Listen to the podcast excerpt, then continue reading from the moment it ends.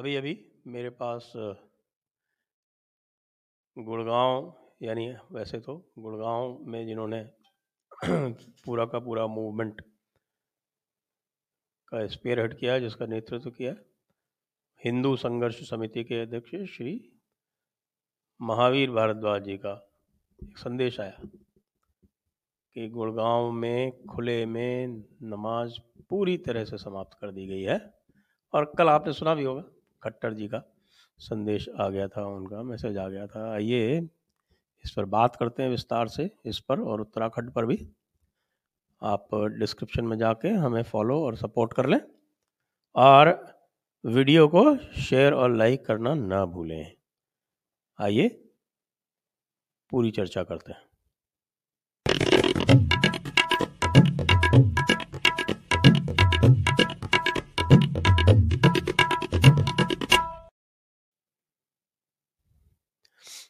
नमस्ते आप सभी को।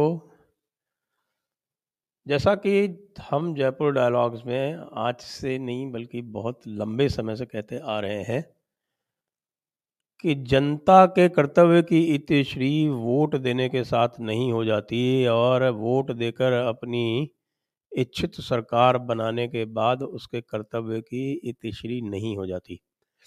जैसे कि कई बार कहा है गया है ये आपने सुना होगा इस उक्ति को फ्रीडम इज़ नॉट फ्री तो दूसरी बार ये भी कहा गया है कि the price of freedom is eternal vigilance लगातार चौकसी। तो केवल वोट देकर अपनी इच्छित सरकार बना लेने से आपके कर्तव्य की यदि इतिश्री हो जाती तो आपको किसी भी प्रकार का और कष्ट न झेलना पड़ता। लेकिन ये जो पूरा का पूरा जो प्रजातंत्र का मसला है, ये आप ये जानिए कि प्रजातंत्र में होती है लॉबिंग। क्योंकि आपने वोट देके एक सरकार बना दी, वो उसका मैनिफेस्टो है, उसके ऊपर वो जब कार्रवाई करेगी करेगी, लेकिन रोज़ाना का, प्रतिदिन का जो कार्यक्रम होता है, सरकार के जो कार्य करने का तरीका होता है, जो कार्य करने के प्रणाली होती है, उसमें तरह तरह के दबाव आते हैं। अलग अलग उसमें लॉबीज होती हैं, इंडस्ट्री की लॉबी होती है, किसानों की लॉबी होती है, कोऑपरेटिव की लॉबी होती है और आपके कई सारे जो आपके जो कम्युनिटीज़ होती हैं, यानी संप्रदाय होते हैं, जातियाँ होती हैं, सबकी अलग अलग लॉबीज होती हैं और ये सारे अपने अपने ढंग से जो इनके रुचि का विषय होता है, उसकी लॉबिंग करते हैं और सब यही जताते हैं कि देखिए, आप तो हमारे वोट से ही बने हैं।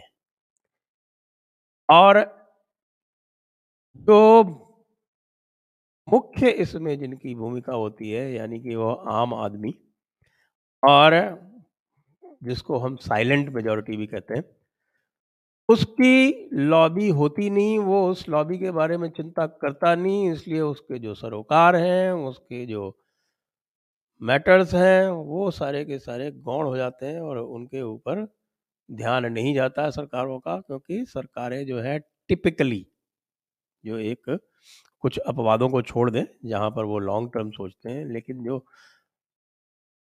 सामान्य व्यवहार होता है किसी भी सरकार का, वो ये होता है कि वो एक शॉर्ट टर्म में सोचती है। कुछ दिनों का उसका एक विजन होता है कि भाई, एक महीने, दो महीने, चार महीने के इसमें हमें ऐसा करना है, अब हमारा पंचायत चुनाव आ रहा है, उसके बाद फिर हमारा नगर पालिका का चुनाव आ रहा है, उसके बाद फिर हमें कुछ और हमारे जो कार्यक्रम हमने योजनाएँ मैनिफेस्टो में बताई थी, उनका हमें उद्घाटन करना है, कुछ परियोजनाएँ बनानी है, कुछ और लोगों के जो नुकसान हुए हैं हमारे पार्टी के विशेषकर उनकी भरपाई करानी है। ये सब करते करते तो दो ढाई तीन साल निकल जाता है और उसके बाद फिर अगले चुनाव की चिंता आ जाती है। इसमें यदि आप अपना दबाव, जो आम आदमी का दबाव है, वो बनाकर नहीं रखेंगे, जिसके लिए अब आपके पास साधन उपलब्ध है। आपके पास सोशल मीडिया जैसा साधन उपलब्ध है, जो पहले नहीं हुआ करता था। और उन साधनों से यदि आप दबाव बनाकर नहीं रखेंगे तो आपकी जो चिंताएँ हैं, आपके जो सरोकार हैं, आपके जो मैटर्स हैं, वो सारे के सारे नेपथ्य में जाते जाएँगे। सर्वोत्तम उदाहरण हम देख रहे हैं, आज हम देख रहे हैं, दो इस तरह के समाधान हुए हैं, जिसकी हम अतीत में कल्पना नहीं कर सकते थे।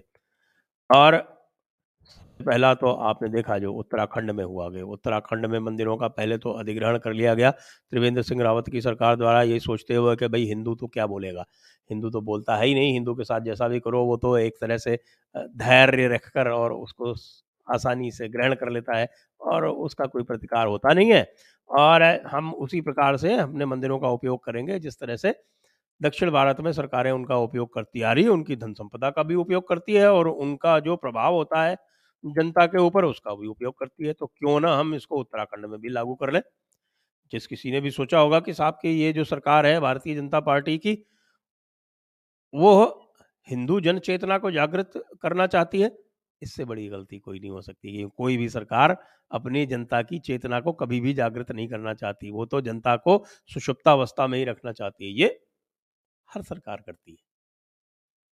यह राजनीति का तकाजा है। यह राजनीति की विवशता है। तो जब मैं ये कह सकता हूँ, ये मदानधता थी।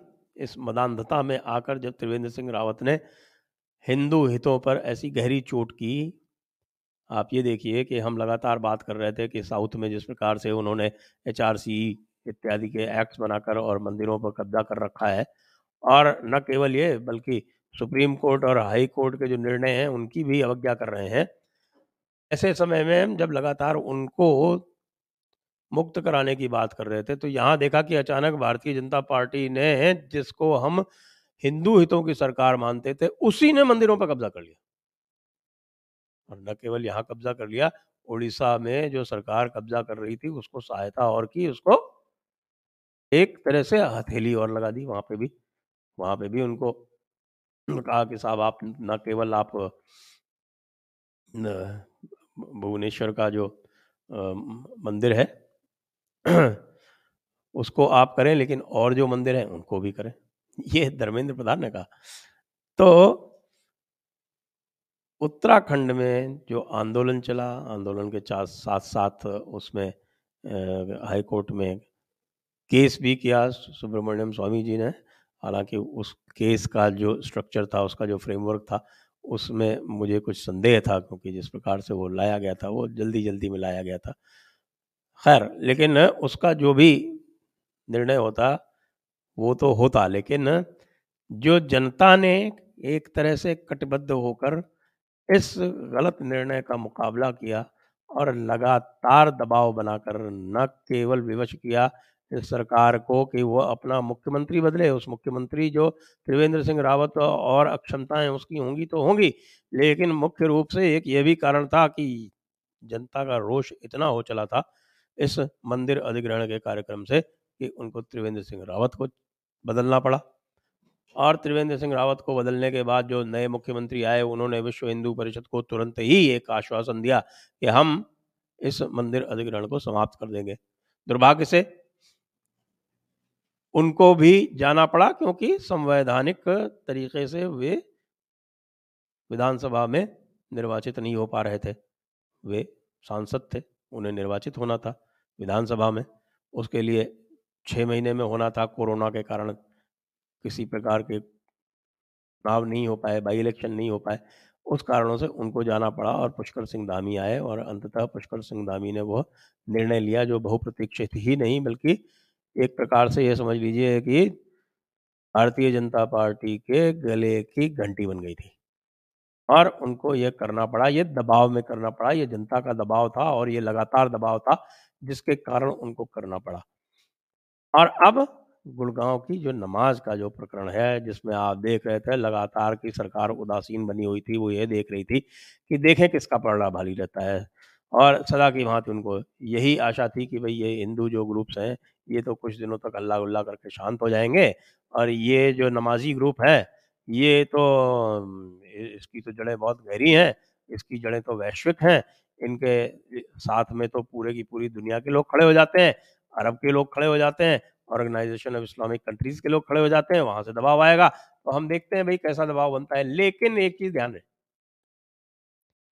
जो किसी राजनीतिक पार्टी का वोटर ग्रुप होता है, उसका दबाव दस गुना होता है।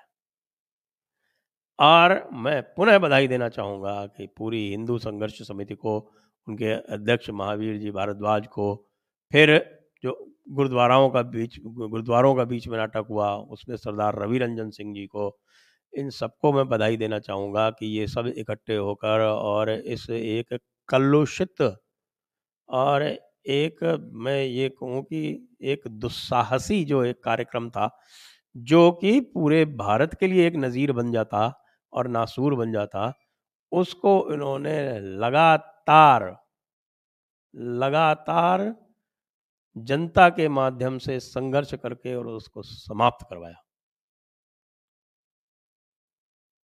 नमाज़ पढ़नी है, घर में पढ़ो। नमाज़ पढ़नी है मस्जिद में पढ़ो। मस्जिद नहीं है तो वक्फ बोर्ड को बोलो, उनका ये काम है। उनके पास दुनिया भर की ज़मीनें हैं। 233 एकड़ ज़मीन तो उनके पास अकेले गुड़गांव में है। उस 233 एकड़ ज़मीन पे बजाय दुकानें बनवाने के वो मस्जिदें क्यों नहीं बनवाते? यानी उस पर तो दुकान बना के और उसमें अपनी जेब में पैसा भरेंगे और मस्जिदों के लिए पार्क और खेत खलियान दूसरों के। ये और कुछ नहीं? ये जो आपके इस्लाम की कुत और शौकत का जो प्रदर्शन करने की उनको शिक्षा दी गई है, उनके नबी द्वारा, ये उसका एक प्रैक्टिकल डेमोन्स्ट्रेशन है। यानी कि ट्रायल बलून करते रहते हैं कि भाई यहाँ कब्जा करो, वहाँ कब्जा करो, क्योंकि आखिरकार वो उनकी हदीस में लिखा हुआ है कि भाई सारी की सारी ज़मीन तो अल्लाह की है। अल्लाह खुद ही कहता है कि भाई, मैंने तो तुमको ख़रीद लिया है, मैंने तुमको जन्नत के बदले में ख़रीद लिया है।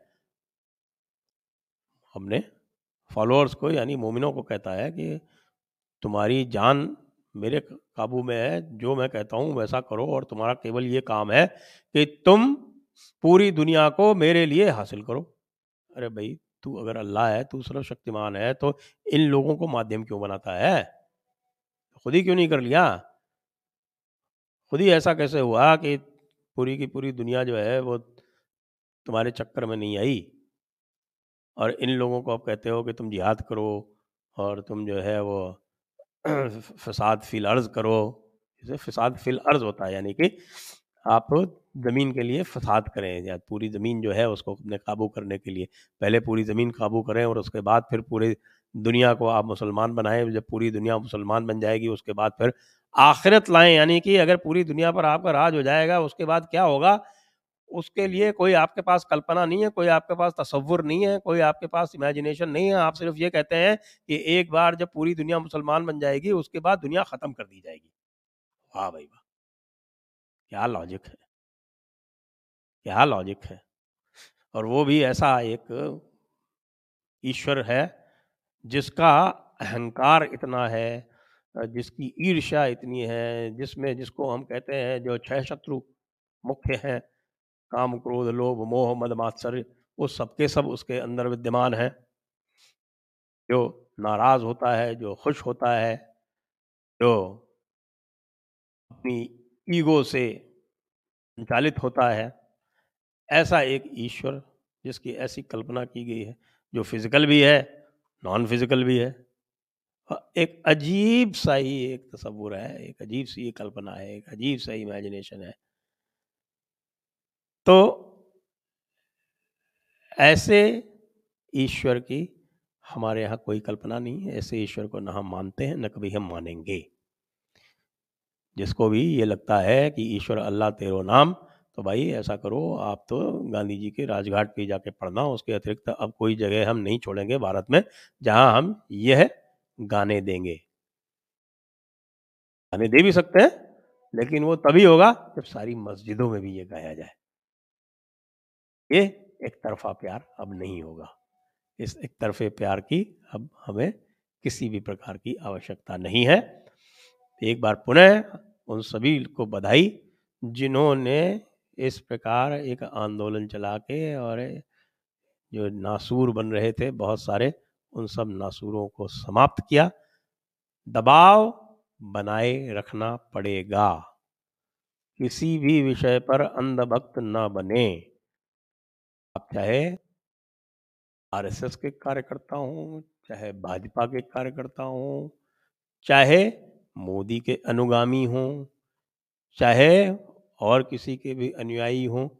जब राष्ट्रीय सरोकार आए, तब राज्य से, पार्टी से ऊपर उठकर सोचने का प्रयास करें और ऐसे अपने अलग सामाजिक संगठन बनाएँ, जो गैर राजनीतिक हों।